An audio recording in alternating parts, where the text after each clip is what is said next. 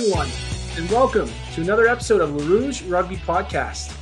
My name is Dan Murphy, sitting alone in the dark with my good friends, Derek Brissett and Stu Hardy.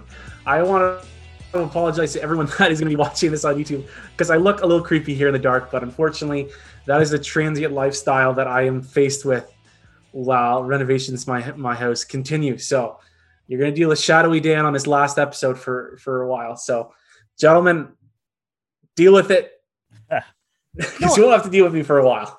yeah, I was like, I was gonna say, it's like this. This is this is sad. Then it's like it's your last episode. That's the Yeah. last time I'm gonna hear you do the introduction, Mhm. and I can't even see your face because you're sitting in the dark, like the guy on like a true crime that was making it documentary that can't show his face and has to like have the muzzled voice. Maybe that's everything. why I'm leaving the show, is I have committed a major felony, and I'm. This Oh, is my slow you- transition into the ethos. you gave Gary Gold the strategy tips and the game plan for Rugby Canada, the I did. playbook, I did. and that's that's why they lost. You monster. Ah, so we we don't even need to do an episode now. Everybody blame Dan for why Rugby Yeah, Canada I'm lost still this game. expecting. He, he said I would have tickets to the MLR final for next year. Oh Tickets wow, for the US for the All Blacks US game, wow! and, and then the tickets for Ireland US. So I'm I'm set, guys. That's where I'm not leaving the show. I'm going on like a rugby Wow. tour. So you've you've year. you've betrayed us. You're just you're gonna Yeah. be uh at And the end of the driving- show. Yeah, at the end of the show, you're like ripping off the shirt, and it's gonna be like a USA. Yeah, this is the backdrop. The uh, it was like Hulk Hogan's theme. Like is gonna start playing. Real American plane. Yeah, exactly. Drive, driving off in this red Ferrari. Yeah, exactly. That's Oh that's that's what so that's what's happened here. Okay. We knew it. So like you were pretending to be happy, but the whole time you were just like, here's all the notes to, to Gary Gold being passed down. Yeah. Oh man. Gee, yeah, it was like You got listen. You got to that was build like towards the your future, idea to gentlemen. arrest AJ MacGinty then too, right? To be like, hey, like we uh, Uh, you know, no, I was all about the front hope. row. I'm like, these guys need the rest for the second game. The second game, yeah, because they're yeah. Oh, so it was all Dan. Wow, It's it's all me, guys. You know what? I I'm glad you're leaving the podcast now because I, I can't believe I can't believe this Uh, betrayal. Well, guys, you know what? Let's get right into that game. And you know what's funny is I look at this score 30 to 16, and it really is not reflective of how the game kind of went. I mean, that last minute try really changed the way this this looks. Um, the USA win the series 59 to 50 on aggregate. Uh, they will move on to face Uruguay for the Americas one. Uh, Canada will now face Chile in the Americas two repechage. Uh, Canada scored a penalty try again. I kind of just mentioned that at the end of the game and had three penalties kicked. Uh, the U.S. scored six tries, one conversion, one penalty, and one beautiful drop goal. Uh, guys, let's talk about the positive because again we could we could spend a lot of time talking about the negatives of this game. Um, but let's talk about the things to work on. And since I'm leaving, I want to go first. I think uh, Kainoa Lloyd once again proved that he's going to be an MLR next year. Like he looked like one of the only guys that were was a threat offensively.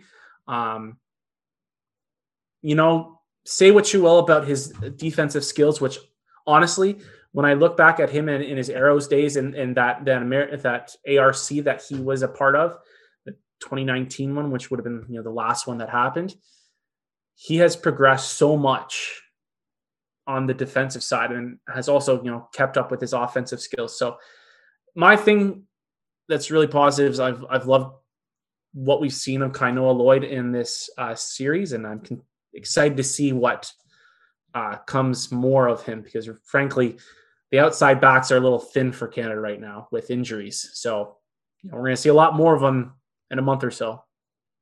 I'm gonna just like add on to that before I get into uh, my little positive thing, and then we do we do definitely have to break down some of the uh, the less than positive Oh, things sure, about this game. sure.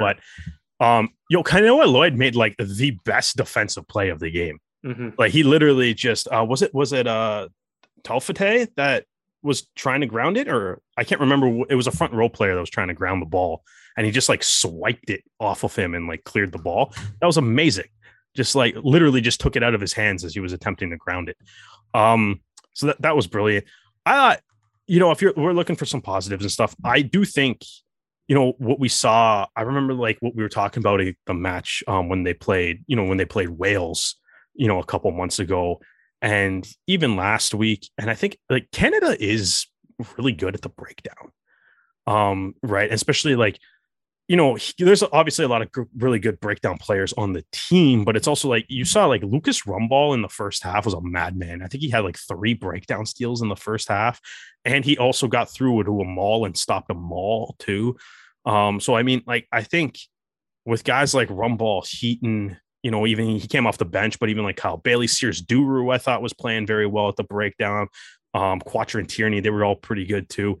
Um, and you know, it's it's it's probably the one area of the game that I was like, I didn't think US in this game, I didn't think USA had like a advantage on Yeah. or whatever. Like they like, you know, they, they definitely had their moments in the game for sure. Like they definitely had their moments at the breakdown. But it was like, yeah, like especially early in the first half, it was like they looked like they didn't have like an answer. If Lucas Rumball showed up, it's like that was a problem um for the United States th- throughout the game. So I think they did they did do that pretty well, but it was just um yeah so like if you are looking for positives i think that would be that would be the one area that i'd be like yeah i was actually i'm pretty pleased Yeah. with that it's nice to Victor see guys getting turnovers constantly Riekert Hattingh is infamous for being a you know strong player at the breakdown, and I think that with this suspension, the USA are are missing a player like that, like Fa'anana Schultz and and um, Germishuys are very similar in terms of they're kind of more of a crash ball. Um, the Rugby Network did a preview comparing Rumball and Germishuys and kind of talked about how they're kind of two different types of flankers, you know. And I think that you know you're right. I the U.S. didn't uh, weren't as aggressive as Canada was, and I think that's really based on who they put on the pitch. Yeah, I think um, like the positive that I'm uh, trying to find from it is that um, I say like the opening few minutes was excellent work because obviously we knew that the United States were going to come out firing. They not only did they need to win, they needed to make up the deficit as well. Um, but as soon as they conceded a, as soon as Canada, sorry, conceded a penalty, and Adrian MacGinty got his first and I believe one of two kicks on the night. Um, the immediate return was that um, we had Cooper Coats step up and put in that monster penalty to lay down the marker and be like, hey, if you commit a penalty in your half, we've got the ability to convert it into points. Didn't happen that much, but uh, you know, it was a good intention to. Uh, yeah have. it, it looked good at the start yeah well that was the Um, thing too is like uh to go off your start though like canada was winning this game at one point too I think as well. very is- long, but they were. Hey, they yeah. were. They were. It was. I was like, it's not. Yeah, like I mean, I think the USA was obviously the better team throughout the duration of the match, but there Mhm. was technically a point where Canada was winning it. I'd also like to um, congratulate Lucas Rumball on his impromptu uh, video package of being able to take pile drivers, and he may be signing for WWE soon. like in his turn um, when Jamason Fa'anana Schultz uh, That was- got yellow carded. That was Lesage. That wasn't Rumball. Are you sure it wasn't Rumball? Because Yeah, I that pre- Lesage. Yeah. really because I saw Yeah, Rumball's that number was uh, there was the, in the turnover. chase.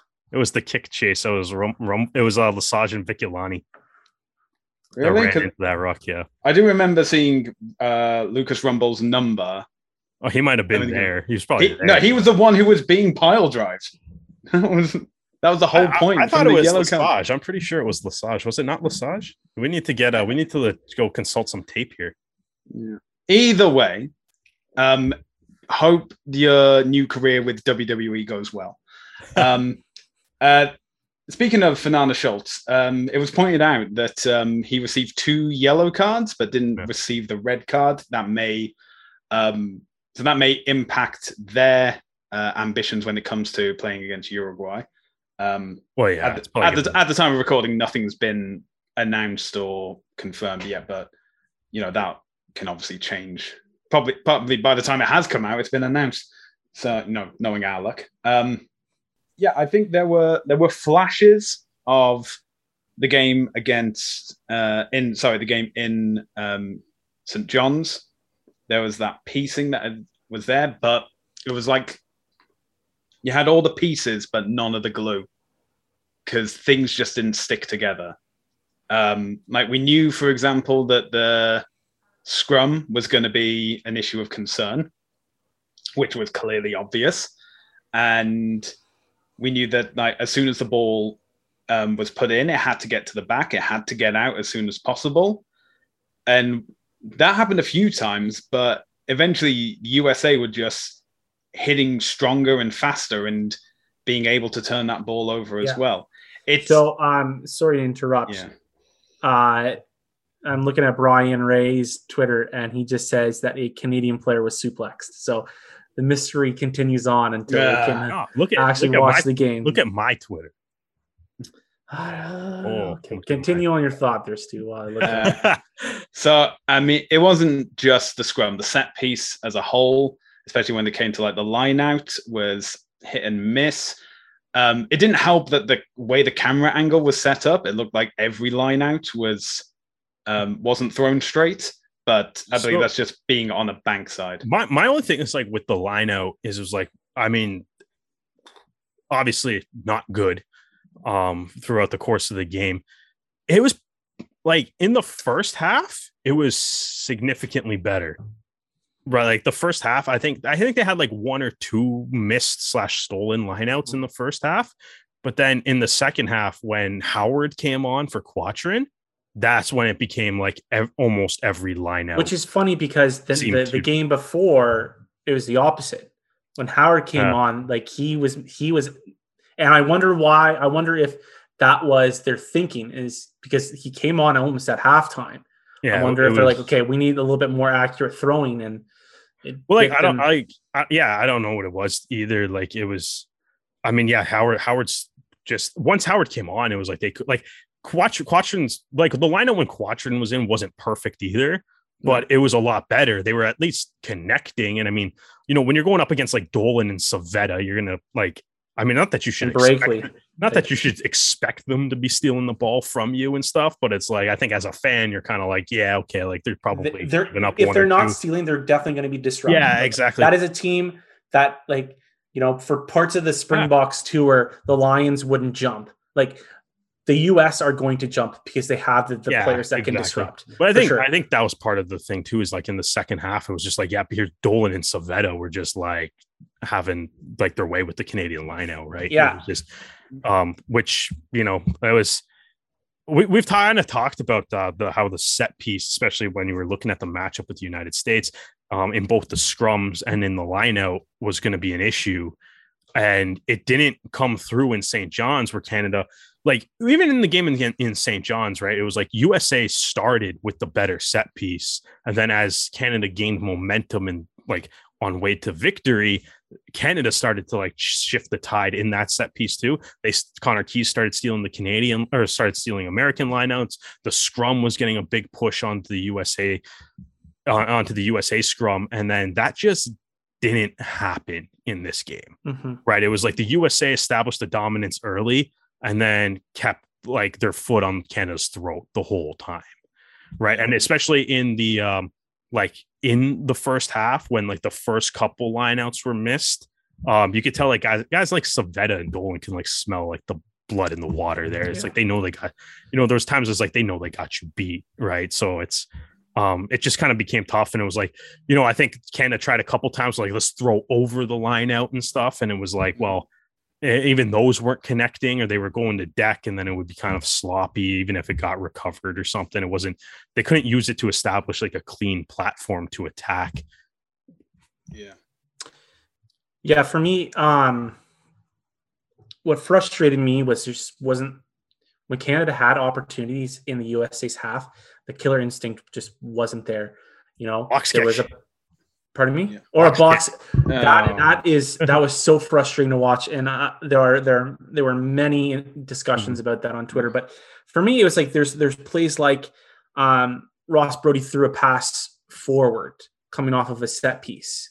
yeah. Um, Yeah. There was another play where Lloyd uh, passed the ball to Coats, and Coats just didn't catch it. dropped it yeah Yeah. Uh, dropped it. Um, there was a play um trying to find it that like there was great set piece play and they, they you know there's they're they're turning the ball and um Sears Duru made a pass to Tierney and Tierney knocked it on and the ball Yeah. was just Mm. There was, there was Gone. the other one too, like in the um, I think it was the 68th, 69th, 70th minute, somewhere Mhm. in that area, where they actually started working the ball through the hands and like they got the numbers out wide and it was a forward pass from Howard to Lloyd that Yeah. ended that. But Lloyd Lloyd had no one in front of him and it could yeah It's another would have been a try but that was that, that's it those are those gonna say- little details yeah, the little details. I think I was just gonna say that that's what Lucas Rumball highlighted in his like post match interview too. Was just like,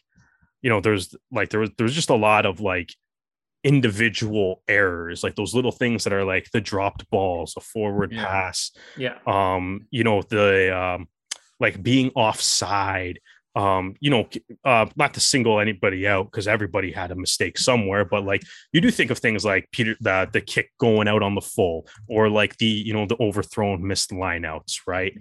Um, you kind of do right, and it's like I, I don't mean to like in saying that I don't mean to like pick on Nelson or Howard because that's like they just happen to be the guy that that's their job is to throw the line out or that's their job to do the kickoff.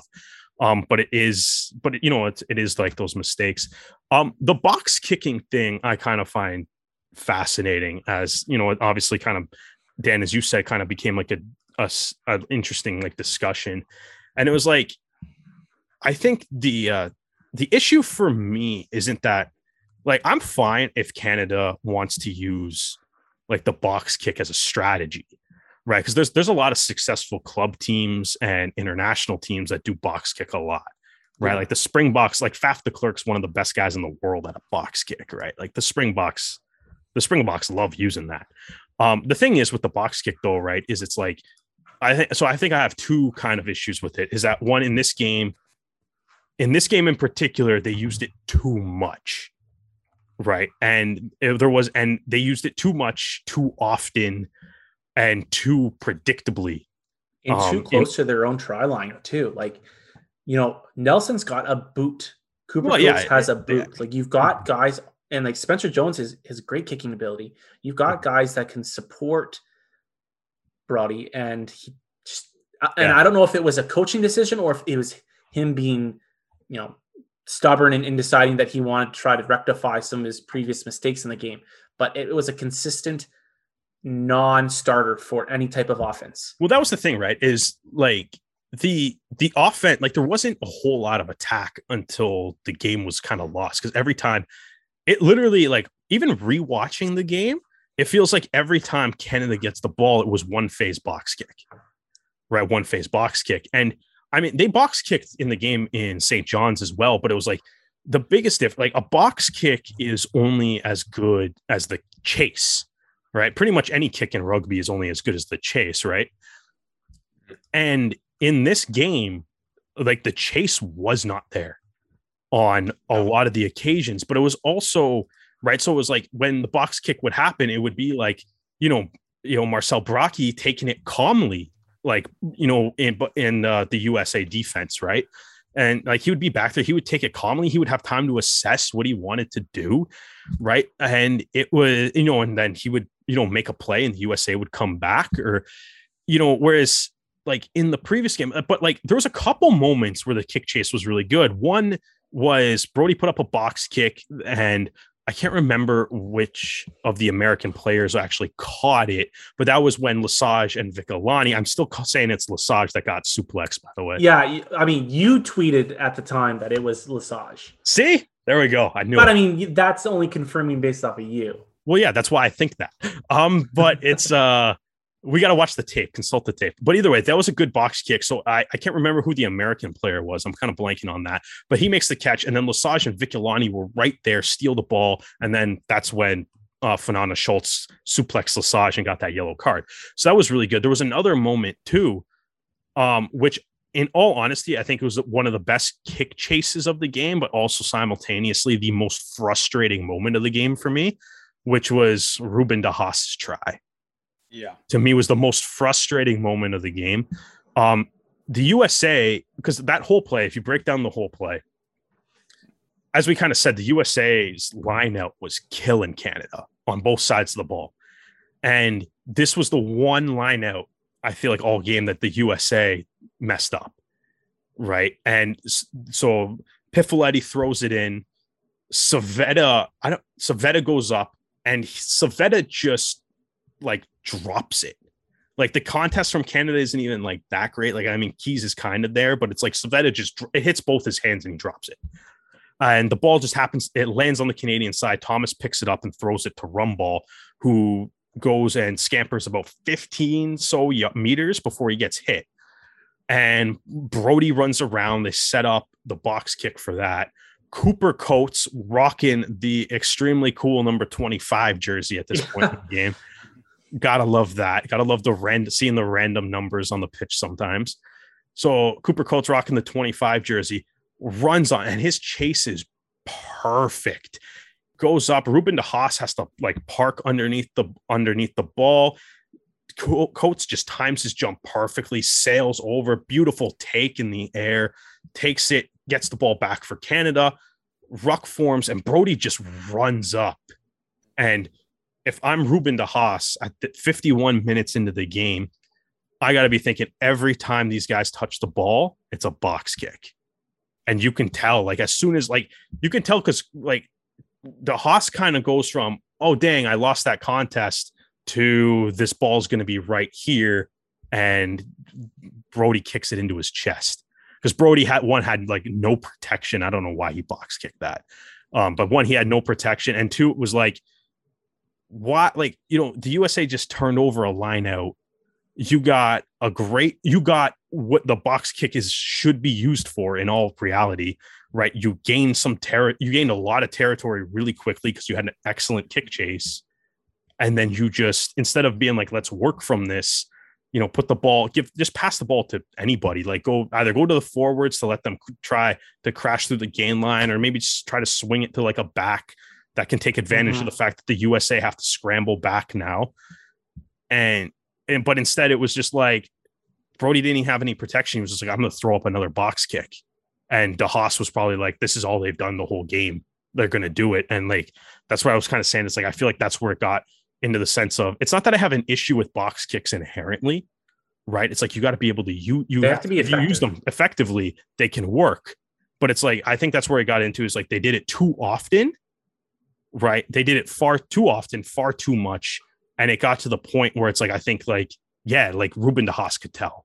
You can tell by watching that play. He knew it can was. I? It was a box. Can I? Can I dig the knife in a little bit further? And this this is not a, a, strategy just in general. this is not a, a, strategy thing. This is kind of a, this is from this is a purely emotional fan feeling, and um, I'm lucky enough this year at a new school to be working with a, a Peterborough rugby like legend, Mr. Uh, Ed Holton. Um, him and I were talking about it about the, about the game on uh, yesterday, and the poor guy, like he has been watching Canadian rugby for decades, right? And where our yard is, there's just kind of this this hill that kind of goes down into the the soccer pitch, and he starts walking down the hill, and he turns around and looks at me. He's like, you know, this game was an opportunity to win back fans that have been so disheartened by what's going on with Rugby Canada. Like yeah. this was their opportunity to to be like, we know you guys have had a tough time, and we're here for you. And listen, I, I understand that like the players can't own that. Like the players can't own the the organizational no screw ups, but they are also like they also need to bear the fact that that was not a good game and that fans oh, no, are yeah, looking no, forward to they they gave them hope and then they kind of just threw it in the dirt with that performance. And you know what?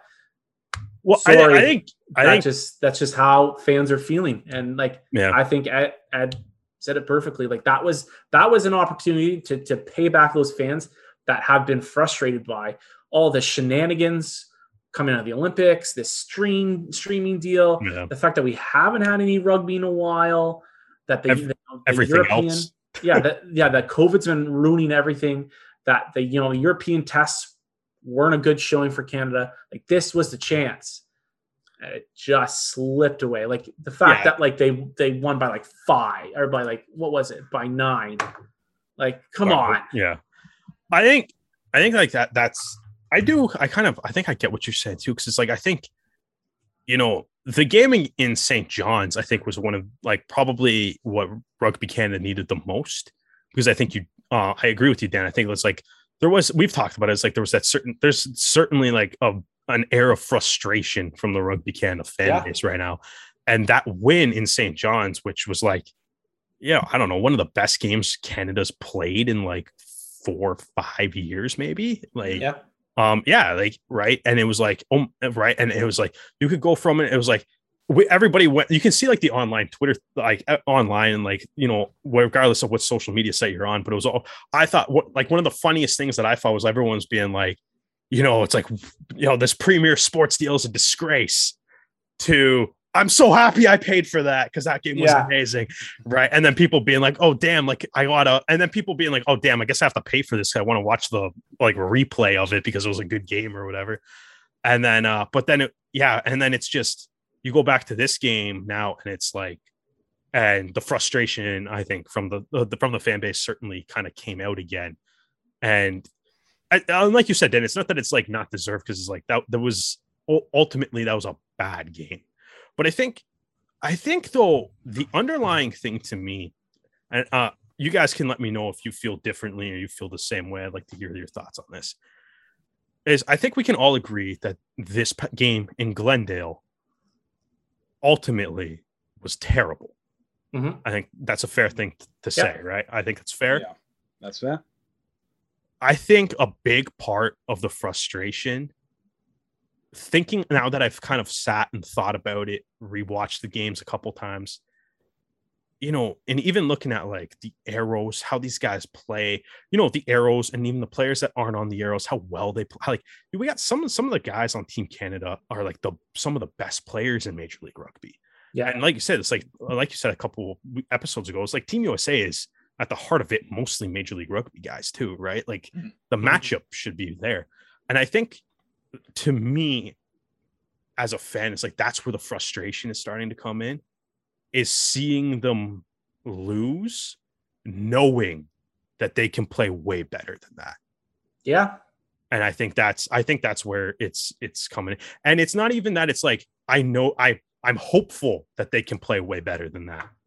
It's like right? Because it's like oh you know obviously you know things haven't been the greatest for rugby canada as far as you know test competition in the past couple of years.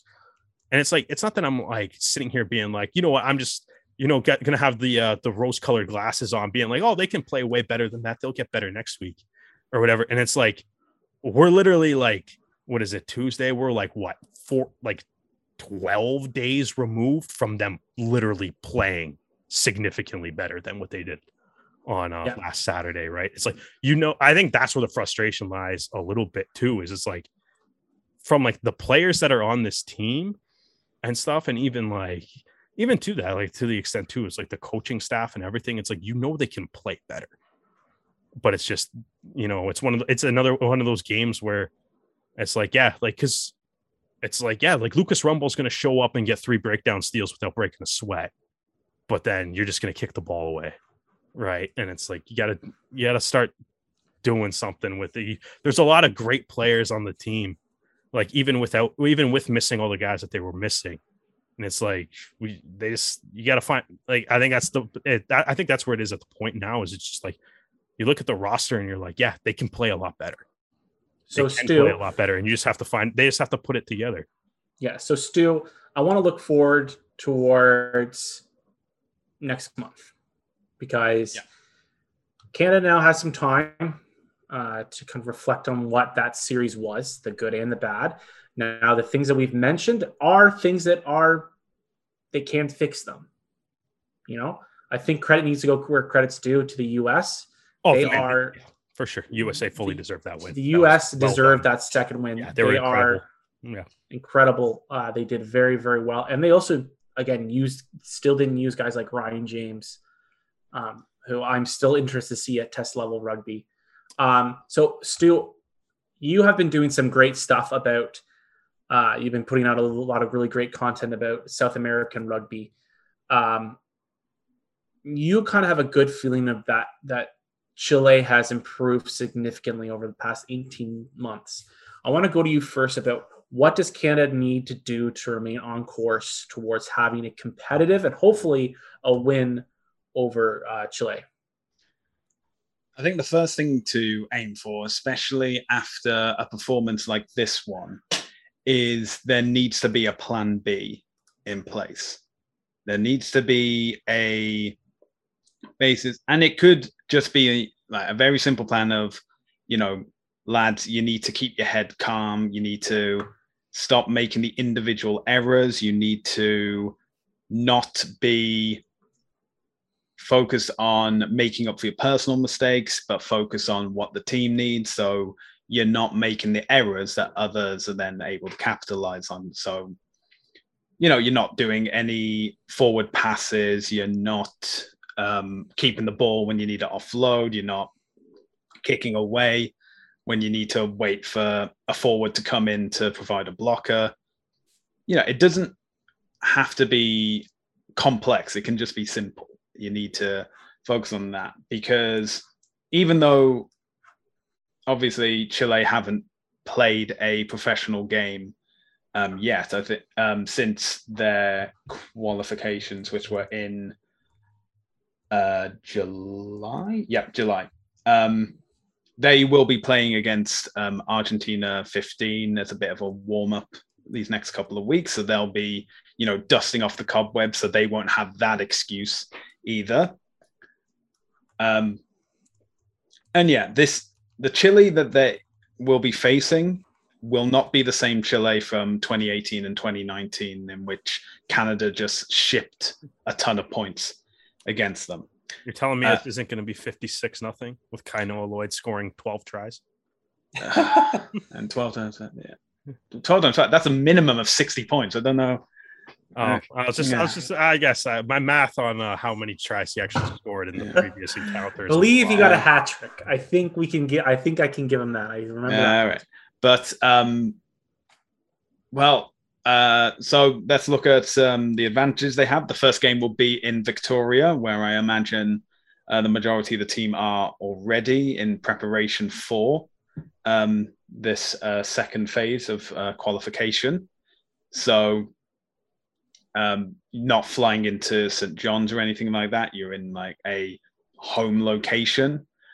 To put it that way, your um, familiar surroundings, familiar crowd. is going to be you know, again, an all Canadian um, partisan crowd, hopefully, um, cheering you on. So you have them behind you as well. Um, so, yeah, I would. I I've said I'm treating Chile with caution. Um, this could this could easily be a series that I hope uh, by mid October I'm saying, well, that was easy, 140 on aggregate. Wow. um, but I'm being, I'm trying, I'm trying to keep my like expectations for sure low so that my joy will be greater as a result.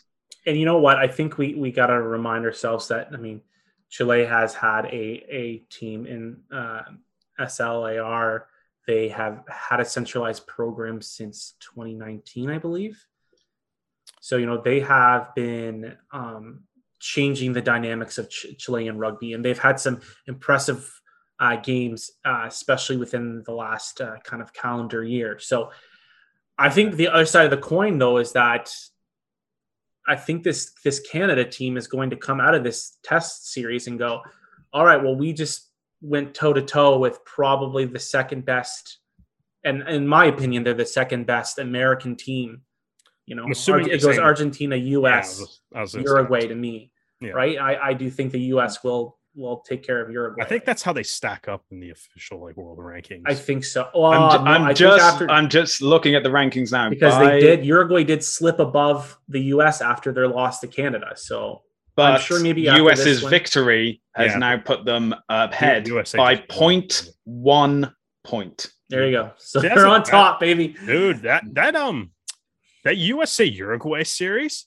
gonna be awesome. Yeah, that's gonna be so. And and you know what? I really think that um, that Canada is going to learn things from this. And again, there are there are still pieces that are still learning to play. Not, I mean, I mean, we started two sevens players, like that's that. Like there are still guys learning things, and this is still a relatively young national team. Yep.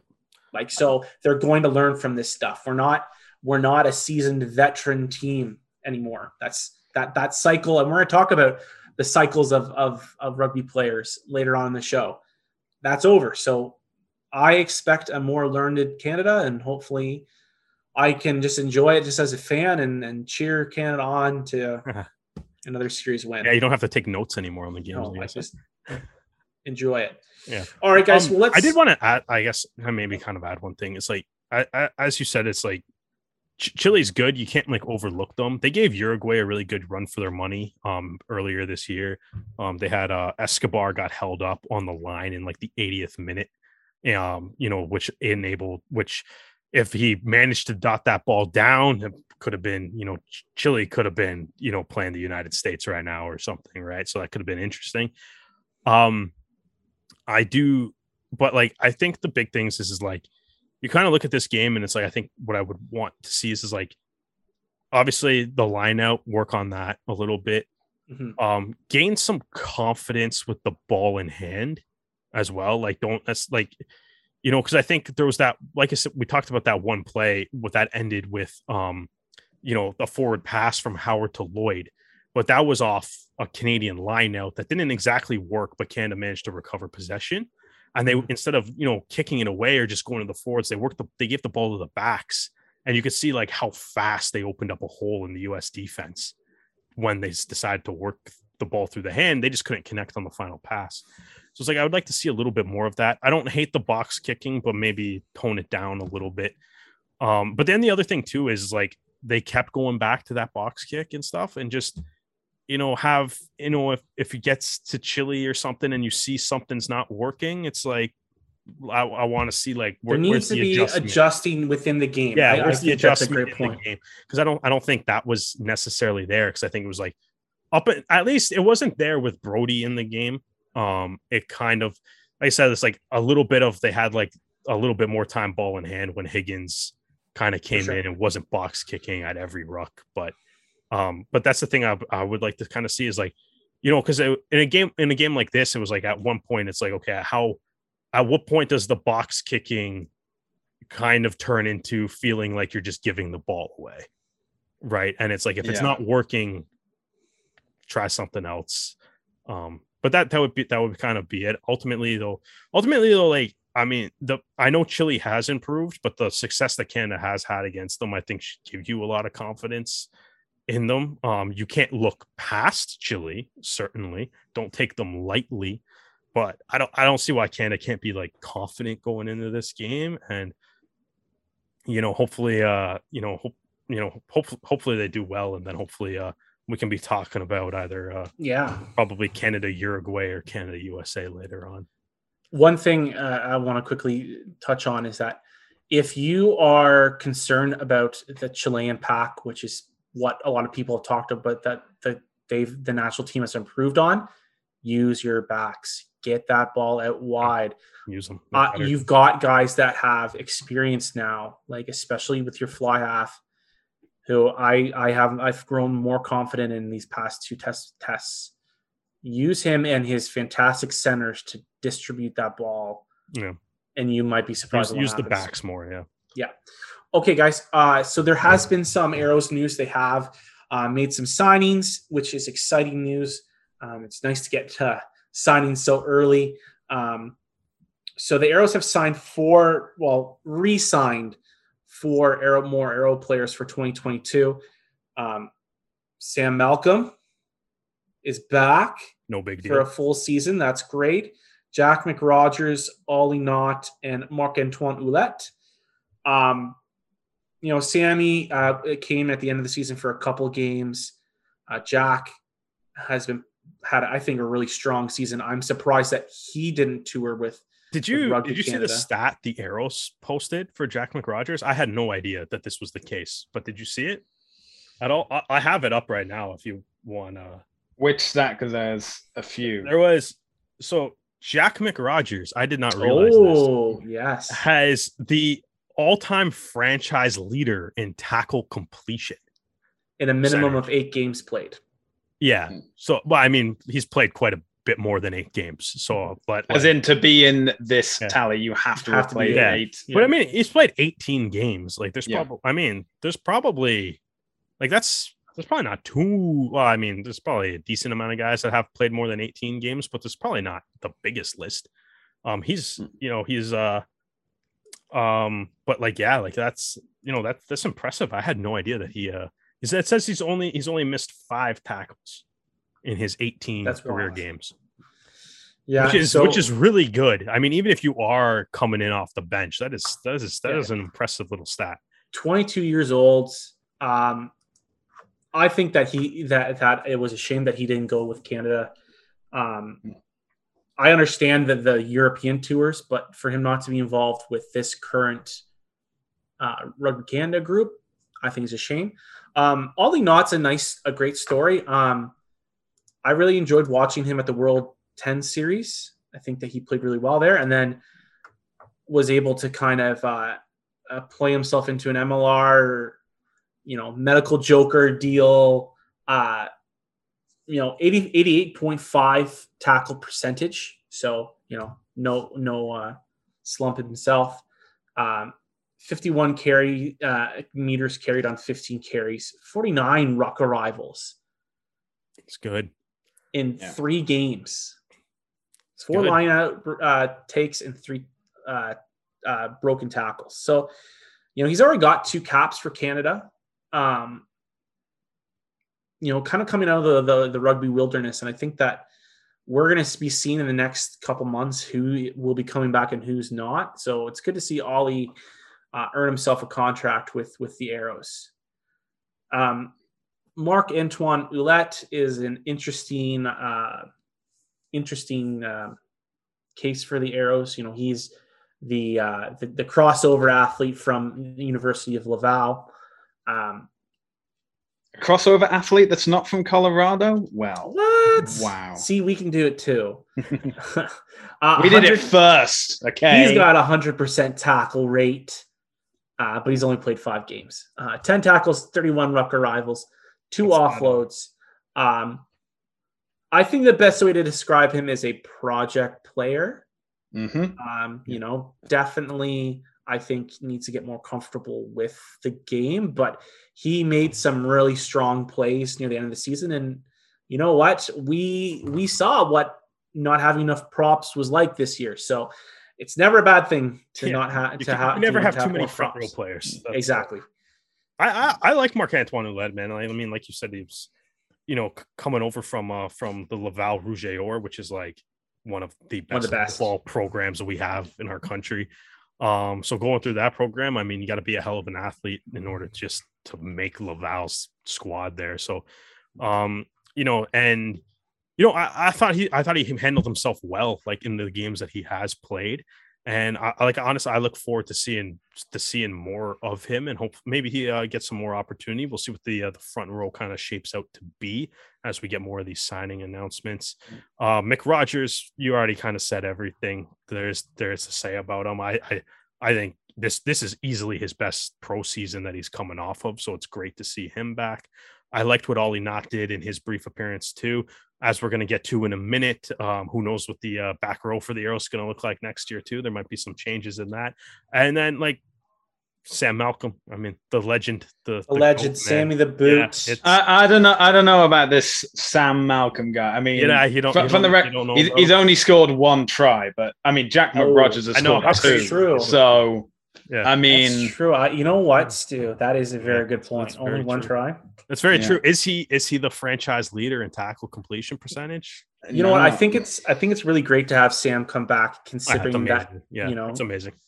he plied his amazing. trade over, over you know, back Yeah. in, you know, in uh, in Japan, and felt like it was it was a necessary thing that he wanted to come back and play for the Arrows, which is just Just even it makes your heart though, happy after such a Yeah. tough season to like see yeah, that. It's I'm, like okay. I'm so excited to have him back for a full year. Um, it's just it's one of those things. Is like I guess the 2019 season just completely endeared himself to the fan base. Like Mhm. Yeah. you know, the, he's probably like I don't know, like he's probably like uh what maybe like a top five most popular player in the Arrows brief history right now. Yeah, maybe higher. I think that's fair maybe. to say. Well, definitely among I think yeah. the most popular player is probably uh, Dan Moore. I think I think the yeah, try celebration is fifty percent of his popularity, but obviously he's now retired, so he's yeah. But oh, oh definitely sure, one. Like Moore's up there, Malcolm's up there, like. Yeah.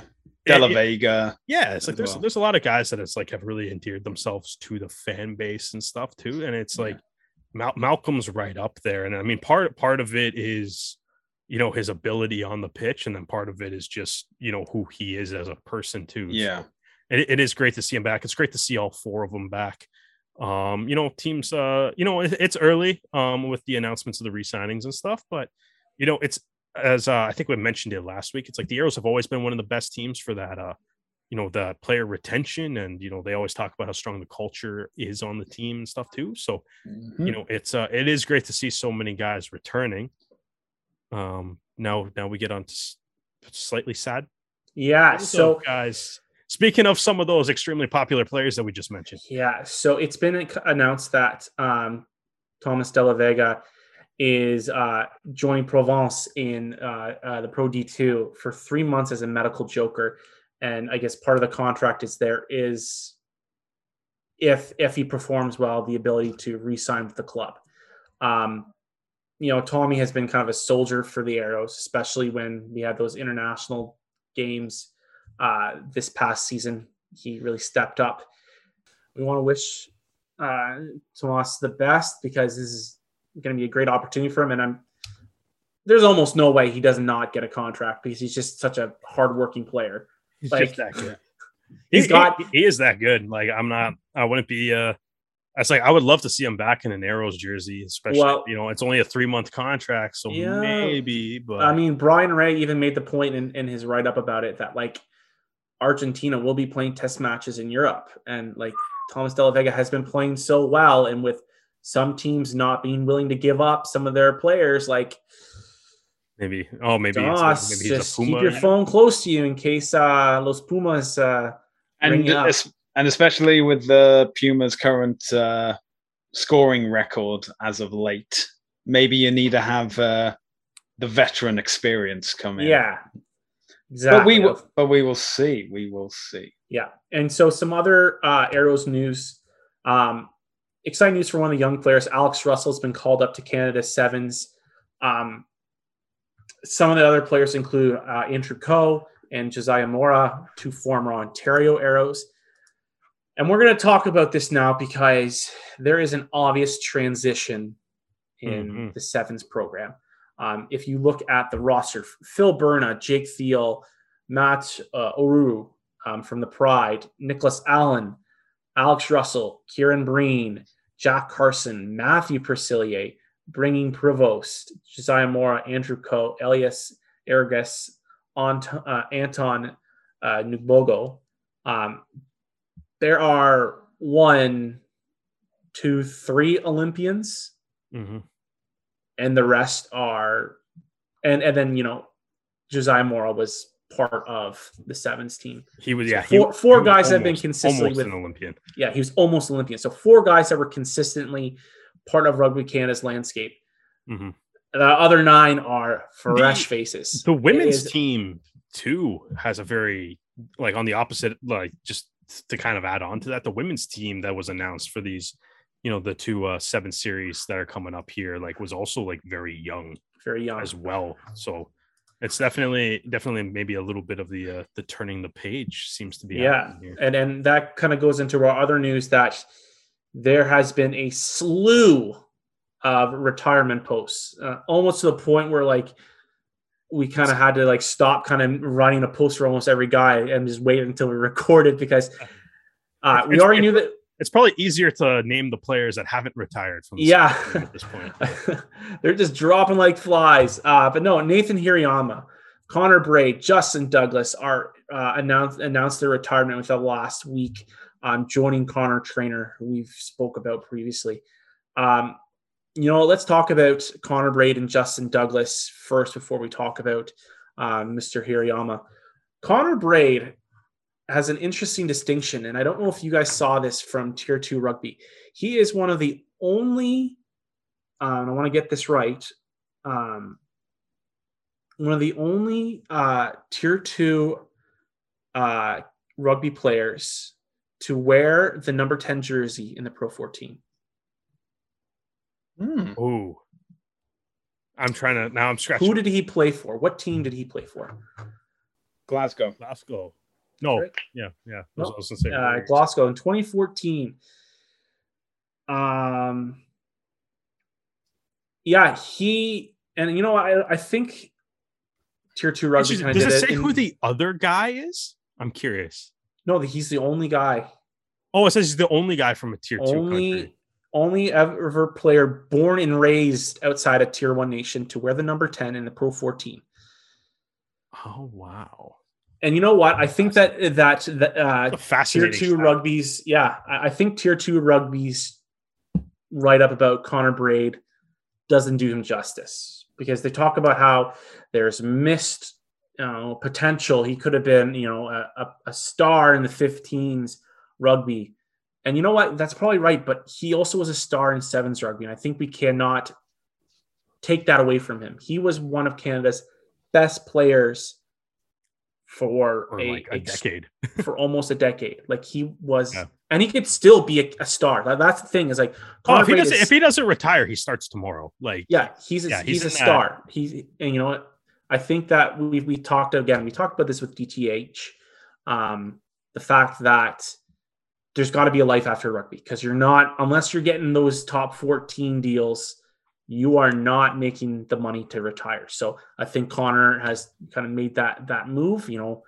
If anyone follows on social media he started a business with harry jones um, as um, real estate agents which i mean in the next couple of weeks you guys might have to be talking about harry jones as well. Um, he was one of my favorite players to watch on the is, is that seventh why you're is that why you're renovating your house so much? Uh, gonna you know contact I'm hoping that he comes to Ontario and sells my house. Yes. Yeah, If- there you go. That's what you're getting at. This is this is how what you're doing for a Connor Braid autograph, basically. Yeah, I want him to. I want to have Yeah. a piece of paper that's got his signature. You on do realize that he's not going to sign it though once he finds out what you did for Team USA this week, though, right? Yeah, that's fine. He doesn't need to know. Don't listen to this episode, Connor. Uh, and you know what? Justin Douglas was just an absolute pure finisher for Canada, and Yeah. like Insane. insane. And like he's just so he was just so good. And it's it's a shame to see these two guys retire because again, there definitely is more gas left in the tank, but lives have to move on for sure. Um, And but guys, I want to talk about Nate. I was just, I feel bad call like I feel kind of like I mean all, all all four of these guys, Trainer, Braid, Douglas, massive, massive contributions to rugby sevens, rugby in Canada. But for some reason, like Hirayama just I feel like just hits a little bit harder for some reason. I'm not really sure. I'm not really sure why though, but like I don't know. It just He, I think it's Being his he's been around just like- longer. well, it's like he's been around longer and he what he's top three all time in scoring. Like yeah. it's it's not even like you can't even sit there and be like he's uh Hirayama's not just like one of the best to ever pull on a Canadian jersey. Like I'm talking about the game of sevens, like he's one of the best, period. Right. I think it. I think. I, I think there is a very solid argument that Nate Hirayama is one one of the best rugby players yeah, from Canada Yeah. of all time. yeah. You know, we talk about Gareth Rees and Al Charron. I think Nate Hirayama's name needs to be like right there because the stuff that he had, he you know, being part of like two World Cups Yeah. in 15s Two World And Cups, then also an the- Olympics, and Olympics. Pan Am Games gold medal. I, I was there for that game. It was a fantastic uh, game. And then just everything that he's done in the World Series. I mean, I mean, it's the third all time. And thank then, like, you. it- thank you, Nate, for everything. Yeah, and, They're all retiring because they know that I'm leaving the game. Yeah, yeah, that's it. They were like, oh, that's what they were like. Oh, Dan, it, that's what they did. Uh, they were like, oh, it's Dan's last episode. Well, if Dan's gone, we might. yeah, well. I There's can't, no point I in can't us play here anymore if he's not going to talk about me. Yeah, exactly. That's what it all was. That's it's coincidentally they've all retired after you mentioned it was going to be your last episode this week. Um, but even like how cool, like Nate Hirayama too. Like, I mean, I think it kind of shows his impact as well, just on like the Canadian sports world that he was named the flag bearer for the Olympics too, um, which is a super cool thing that he can say that he did. Um, you know, to end his career on, represent Canada at the Olympics, be the flag bearer.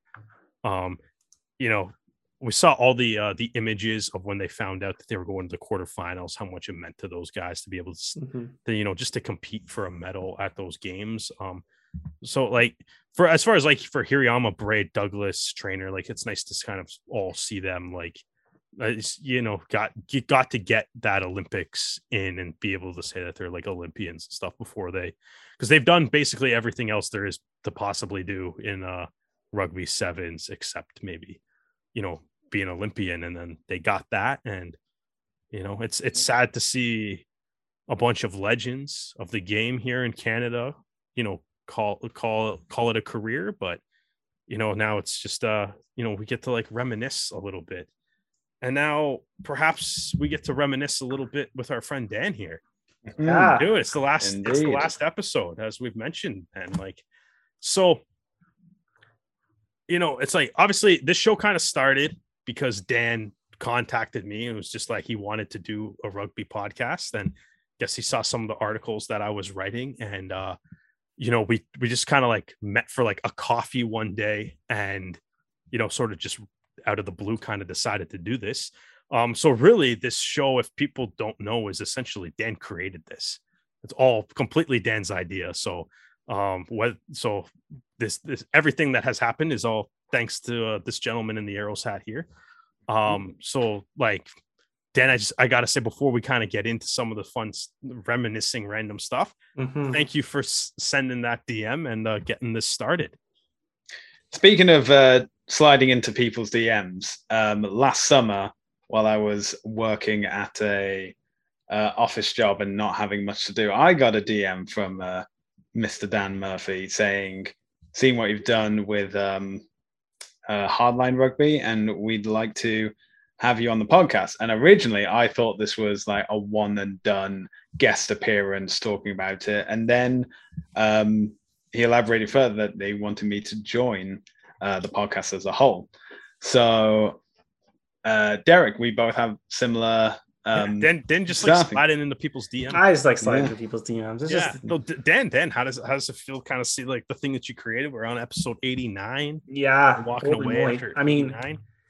we've got to interview some like legends of Canadian rugby and some stars of the the game right now, and it's been such an amazing journey. And you know, um, both you gentlemen have made this such an easy, easy thing to do. And I'm excited to see what you guys can do next. And I mean, uh, Derek, at the time when I contacted you, you were like one of the only guys writing about the arrows because like it was like the inaugural season, like the open, like the home game was like just coming up. Yeah, we started it like randomly, like halfway through the year. Yeah, yeah. and like and like we were, um, like why is no one talking about the arrows? Why am I like scrounging through American rugby podcasts? You know, there's some great, fantastic podcasts up there, you know, Earful Dirt, American Rugby Pod. Um, those before the rugby ran, it was even a twinkle in those boys' eyes. Um, and I'm like, I'm tired of there not being something for Canadian fans because it's it's a fan base that deserves something and you know um, having sat down and talked with them it's been it's been an amazing uh, experience. And you know much like this podcast my life has now changed. You know family has changed. Situations have changed. So um i'm excited to come back and you know when when things are a little bit less chaotic and and join the boys and chat. But i'm also excited to sit down as a i'm excited to have the notification pop up on my phone that there's a new Rouge Rugby podcast available for me to listen to. I hate the sound of my own voice. anybody that does this feels the same way. But when I'm gone and like, so there's a lot of times that I've hated the sound of your voice during this run oh, too, as well. I mean, that's only my job. A, fa- a fantastic return to form after all the uh, kindness that was being. Yeah, exactly. Yeah, yeah, exactly, exactly. But, uh... no, no, we can we can only we can only be sappy for a little bit. It has to come with a couple jabs back too. Um, but yeah, like when I'm gone for whatever reason, to hear you guys just do an episode on yourself, like there was like I think what episode had made me realize I think it was the episode post the England Canada game. And I'm like, yeah, this is this is going to be a great show because like you guys were so honest and you guys it, it was so good, and I'm so looking forward to what uh, what comes next for Le Rouge Rugby. So I'm gonna ask just because you did mention you did mention that part of I guess one of your memories of the show and stuff, all the cool interviews that we've done. Do you have like a favorite interview that we've done over the uh, the couple years here? Man, obviously not every episode is an interview, but yeah, I've done like what 15, 20 of them by yeah. Um, there were a couple. Um, the Cole Keith interview was a lot of fun because Cole's just, I mean, the first one, the second one was great too, but the first one, Cole was like the first like first rugby player, player on, that, that we had on the show. And he was great. And he gave us a look into what Japan was like and kind of previewing the season and and what COVID's been like for rugby players. Um, that was a really cool interview to do and like we learned about the snack pack and that was that was great um the jeff hassler yeah we had we had two basically we we, yeah, we did, did, two, two episodes. Fun, yeah. with jeff hassler. Jeff was great. I, I still remember the day before we were recording i get a i get a message from him saying like um the link's not working that that derek sent me. And, and he's just like we're meeting at like at 10 30 right? And i'm like we're meeting at like 10 30 tomorrow. Yeah. and then he sent me a picture of him wearing like his, his, like he got his glasses on, he had his coffee, his earbuds in. He's like, I goofed. and he was still great enough to get up the next day and record with us and record. We like recorded like we like did back almost to back. Four, yeah, almost four hours of content. And the guy absolutely was was such a champ for us. And you know, uh, and you know what? One of the funny things is from that um, from that interview too is we asked uh, I think in this the second part of that episode that we asked uh, like what rule would he change? And he essentially said to put in the 50 22 yeah. And now it's and now it's here or whatever yeah. just kind of at least you guys have to have him back on and play him that and be like so are you a wizard?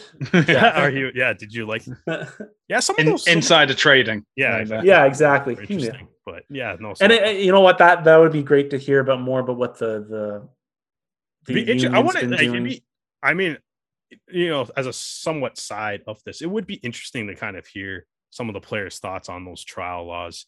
Um, I don't. Oh, I don't the think, MLR ones, yeah. Well, not even the MLR ones, but even like the trial laws from like the uh qualifiers here, mm. like because mm-hmm. there was a there was a game in um, France too. I think Castres did the same thing that the Haas did, where they had the goal line dropout and they just sent the drop goal back the other way. So I think uh, teams might be reconsidering that goal line dropout. Maybe don't fire it 40, 40 meters up the middle of the pitch anymore. um, but Dan, kind of going, going to kind of move on. One of the things that I have kind of in, obviously you've been the host. It's you're the first voice that everybody hears on pretty much every single episode, unless for some reason you weren't available for that day for whatever mm-hmm. reason. Um, but one of the things that we kind of started joking about on our show was that you would always start the episode with something that was completely irrelevant to rugby, that had no bearing on it at all. Oh, yep. Derek, don't you know this is actually a curling podcast? Yeah, exactly. it's, a curling, it's a curling show. Exactly. so, Dan, I've decided to take. We're gonna end. We're gonna kind of end this. We'll end this with some fun for you. Okay. You partly rugby theme. So I'm going to give you two questions. Mm-hmm the first question, because as Stu said, this is actually a curling podcast. Mm-hmm. It's always been a curling podcast. You're the skip. Which rugby players are on your squad? And what position Ooh. do you put them in? You get to what's yeah.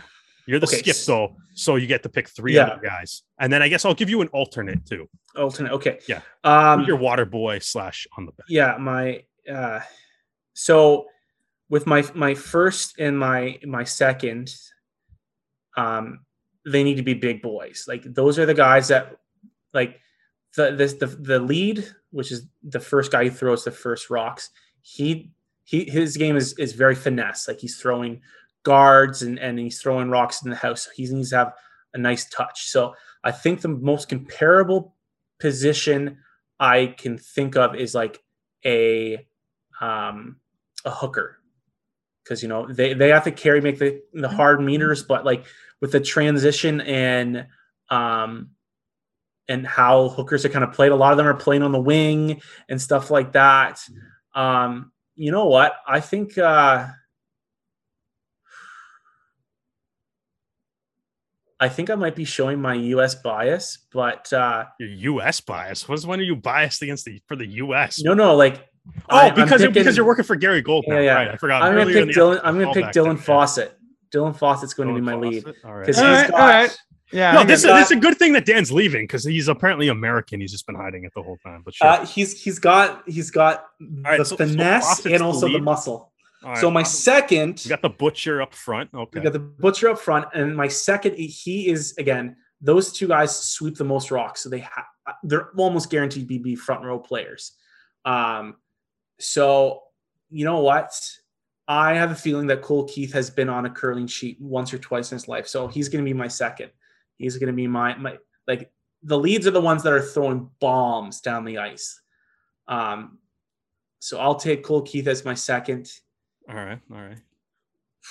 Get some curling So- snack pack going. with your with your third or your vice they are typically um they have to be very versatile like they they have to be able to throw heaters down the ice but also make accurate shots um because they need to set up the final two shots for the skipper which would be myself oh shoot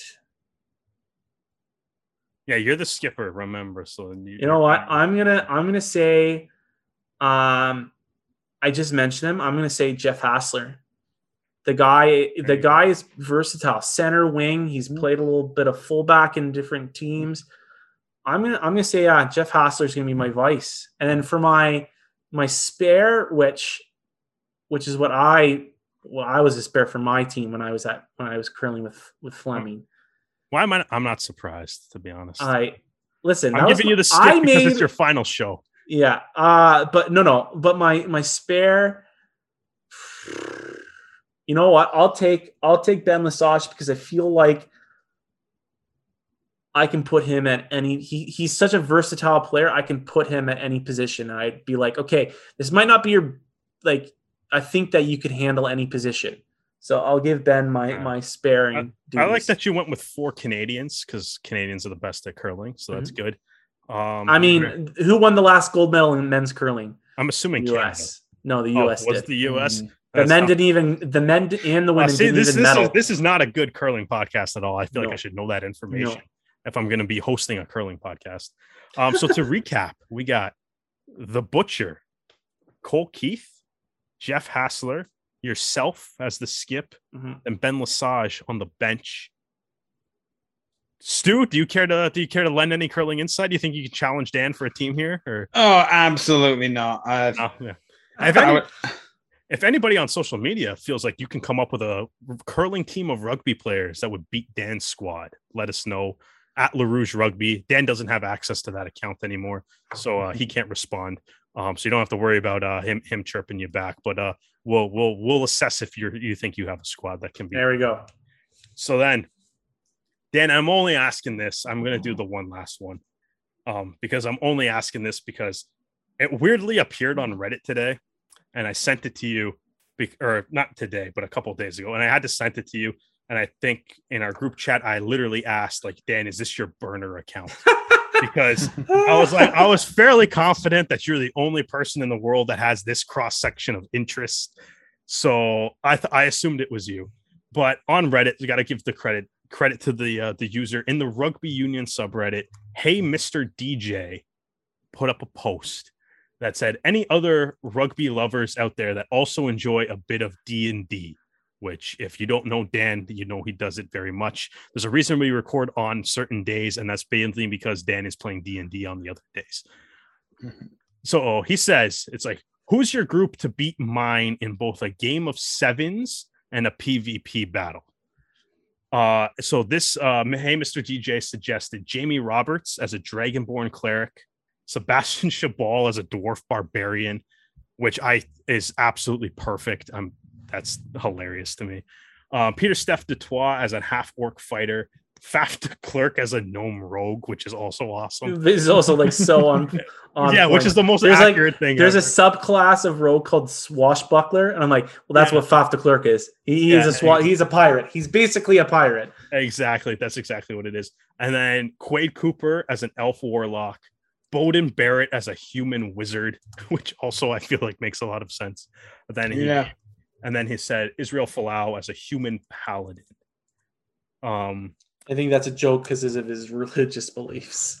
Oh my god, I didn't even Yeah. Yeah. that. Wow. Okay, that's funny. I Uh, didn't even. I was like, oh man, why would you pick Folau? I don't understand that. But oh, that that makes sense. Kind of making fun of him. All right, so Dan, I got to give it to you, man. It's like, who is Yeah. what? What is your rugby D and D party class race? And uh, I guess you have to beat Hey Mr. DJ Squad here. Yeah. I don't know. So if you, but again, I, I I I try to sprinkle in a couple of Canadian players because again, why wouldn't I? Yeah. Um, but I'm going to start with um my uh my muscle. I've got a Goliath barbarian. Uh, Ooh, that's a, that's big. Yeah, Big muscle. Eben Eben Etzebeth. He is Ooh. six foot eight, two hundred and seventy pounds. which is very small for a Goliath, by the way. which is small for a Goliath, but I mean, when you're when you're that is the closest comparable I can get to a Goliath in in, in normal life. All we have to do is shave him and paint him gray and give him some cool like tattoos, and he's a Goliath. And you know what?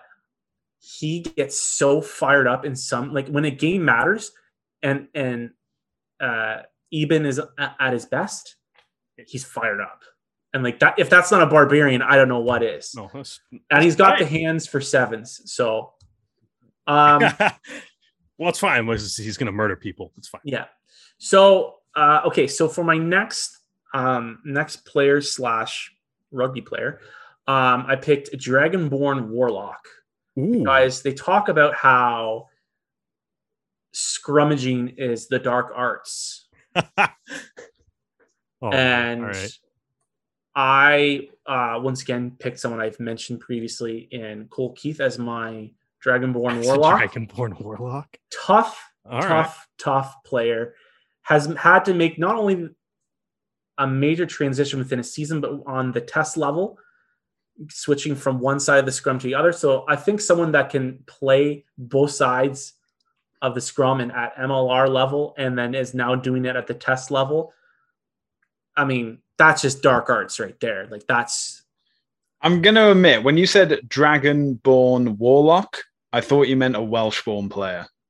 no, no, my dear. Wow. Although if if you that want to refer to Welsh Welshman as Dragonborn, the, the- I will also accept that. Um, That's. I mean, that'd be a cool name. That's- yeah.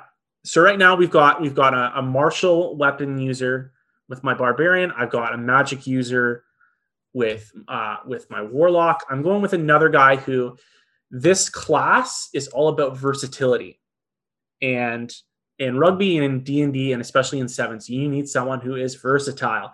And again, I mentioned him on my curling team. Ben Lesage is nothing but versatile. He can kick, he can defend, he can run through you. He's got the step, he's got the leadership, he's got the package. Um, so I have him as my cleric because clerics they can hit you hard. They're gonna cast. They have the largest catalog. Full disclosure: clerics are my favorite class um, because they have the, like the largest catalog of spells available to you. Um, and I made him a Warforged because he's just mechanical in the way he does things. Like it's precision, precision, precision. Oh, with, with that. That is a deep D and D cut too. That's not. Yeah. See, So uh, just to just to prove that Dan is not a casual D and D fan. Dan No. should actually have a D and D podcast probably instead of a rugby one. But Oh boy, I don't know. I, I don't know that much about D and D. I don't know if I know that much about rugby, but you know, well, we'll not. We're not going to touch that. Okay, so for my next player, um, so there's been a lot of debate about like I know a lot of people picked Finn Russell. I'm going to pick Finn Russell because I mean the guy can do things on the rugby pitch that is so impressive. But I think that there's been a mistake in in the class that's been giving to him. A lot of people are giving the wizard. Um, but I think I put him as my half elf sorcerer because a lot of what the magic that comes from a sorcerer is it comes like either from within or like something gives you that power. It's it's it's a little bit more natural than a wizard who just learns it. And I think of what makes Finn Russell so amazing is the fact that he can naturally, from his own just talent, make something out of nothing. I think of I think of like just this amazing play that I keep on seeing on like TikTok and, and uh, Instagram. It's a reel of him just like kicking the ball himself, running through Munster's defensive line, picking the ball up and scoring a try. And that was all on him, natural talent. Um, so that's what I want out of uh, out of Finn Russell is I want him to use that that talent on the sevens pitch, and then I also want to want him to cast Fireball on my. You have my, a very uh, magic heavy party right now. well. Just just wait a second. oh, okay. I gotta I gotta wait. Okay, all right. Um, okay, so my next guy is is a fighter. One of the most Oh, okay. versatile wait. classes I, in I the game. criticize. Okay, yeah, fighter. All right. Um, and I picked Tom Curry. Ooh. And I think that what we saw from the Lions tour is again, I'm I'm really going off of versatility. Um, Tom is aggressive. He's so strong at the breakdown. He's a strong ball carrier.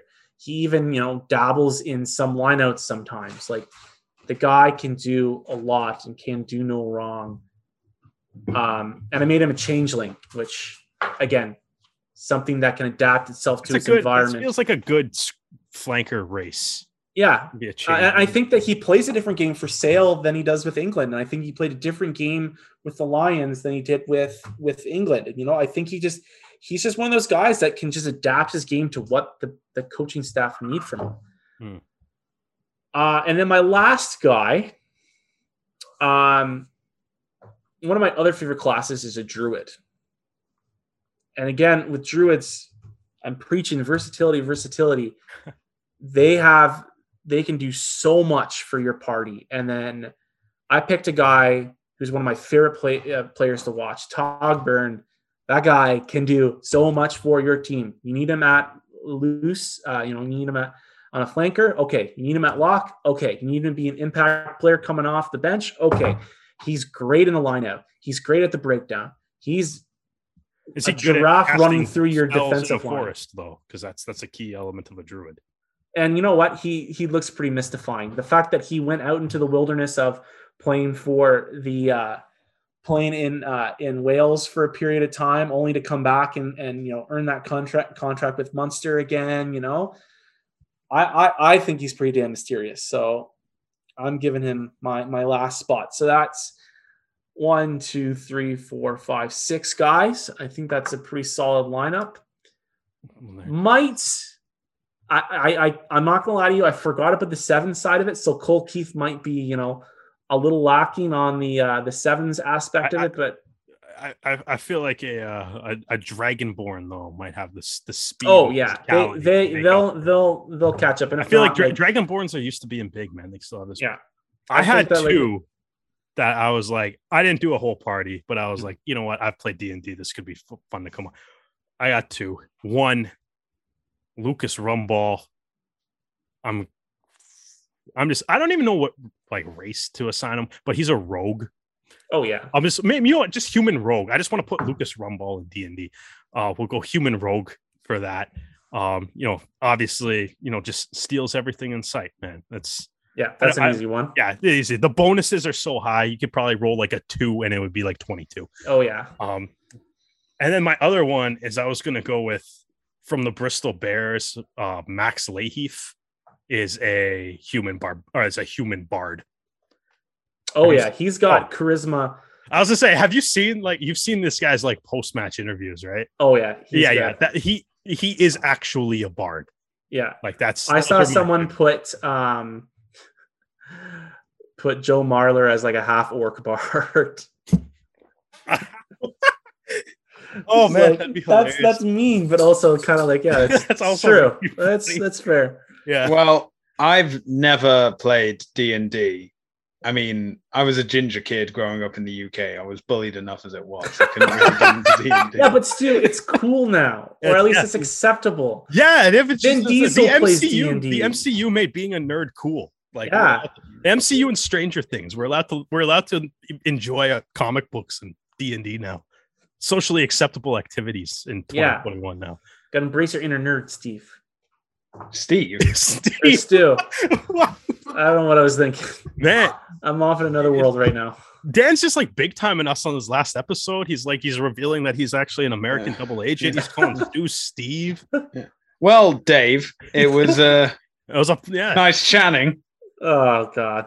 I don't even like Stu. I think had a point that he was about to make too before you rudely interrupted too, Dan. No, I don't think it matters now because Yeah, he just wanted to chat apparently to. Steve instead. Yeah, exactly. Hmm. Yeah. Well, no, Stu, I want to hear your point about making fun of D and D here. So I wasn't making fun of D and I was saying that um, growing up, obviously, it wasn't cool to be in there. It is cool now, and all I've I've I've just heard of D and D stuff, and so I've heard of like Critical Role. I've heard of D twenty and stuff like that, Mhm. And that's where my knowledge begins and ends. Critical Role Nice. is fun, actually. I really like. Really I love Critical Yeah, Role. I'm Critical I'm a Role is a huge Critical fun. Role fan. Dimension 20 is great. I mean, you have they're they're you know they're kind of under behind a subscription wall, so you can only watch so much of it on on YouTube. But yeah, Critical Role, big fan, love it all. I I absorb it all. It's like I got started with with with that, and and honestly, with rugby and D and D actually kind of started at the same time as when my daughter was born. I was looking for just for like content to absorb when I was, you know, holding her, wrapping her up while she was napping. It was like, what can I watch that, you know? Uh, and those two things kind of just grew together at the same time. So That's you know that's what um it should be if the the MLR this year if they're gonna do another like off season thing instead of playing a video game game they should play they should do they should play Dungeons and Dragons. MLR D and D. I love the idea. Yeah, there we go. Have do like the Eastern Eastern Conference versus Western Conference, and then just be like the last the last guy standing on the quest is the uh, is the champion. Oh, I like this. We should do it. MLR creative team. I am willing to DM anything. So hit me up. Hit me up. I'll come out of uh, media retirement. There you go. Oh, oh, so s- see, there we go. We could have kept you around. Apparently, we could have kept Dan around by having a D and D American rugby podcast. There you go. Uh, well, gentlemen, the time has come for I us know. to uh, end this show. And uh, I'll, again, I want to thank uh, thank you guys. There's, you know, I want to thank uh, guys like uh, Brock Smith, who has just been amazing to us and amazing to help uh, kind of uh, push this show along. Um, folks like Bill Webb, Brian Ray, um, Aaron Castro um, have been uh, had guests on the show and also have helped us along the way as well. So I want to thank all of you for for helping us uh, grow the show, and and I'm excited to see what these two gentlemen have up their sleeves in the coming months. I'm still gonna make you do the social stuff. You're still working. You're s- you're on the Mm. clock still. Then you have to finish No, finish up strong, man. no, I'll do it for this week, and then I'm done. Yeah, no, exactly. No, yeah, no. I mean, like you have to like say the social channels, not post things. Oh, You still have to end with that. I still- you're not done your I hosting duties yet. you still have to If you want to listen to more, Yes, If- yo, you still have all right, I got, I got you. Look, I, you're still on the clock right now, Okay, Dan. all You got, you're not. This isn't the last. You don't get to slack off on your last day of work. Man, you do not know me then. Uh-huh. All right. If you want to listen to more of LaRouge Rugby podcast, please follow the boys on social media at LaRouge Rugby, Facebook, Twitter, Instagram. Uh, send us emails at LaRouge Rugby podcast at gmail.com. If you have any questions, what do you want these two to talk about? Who do you want them to talk to?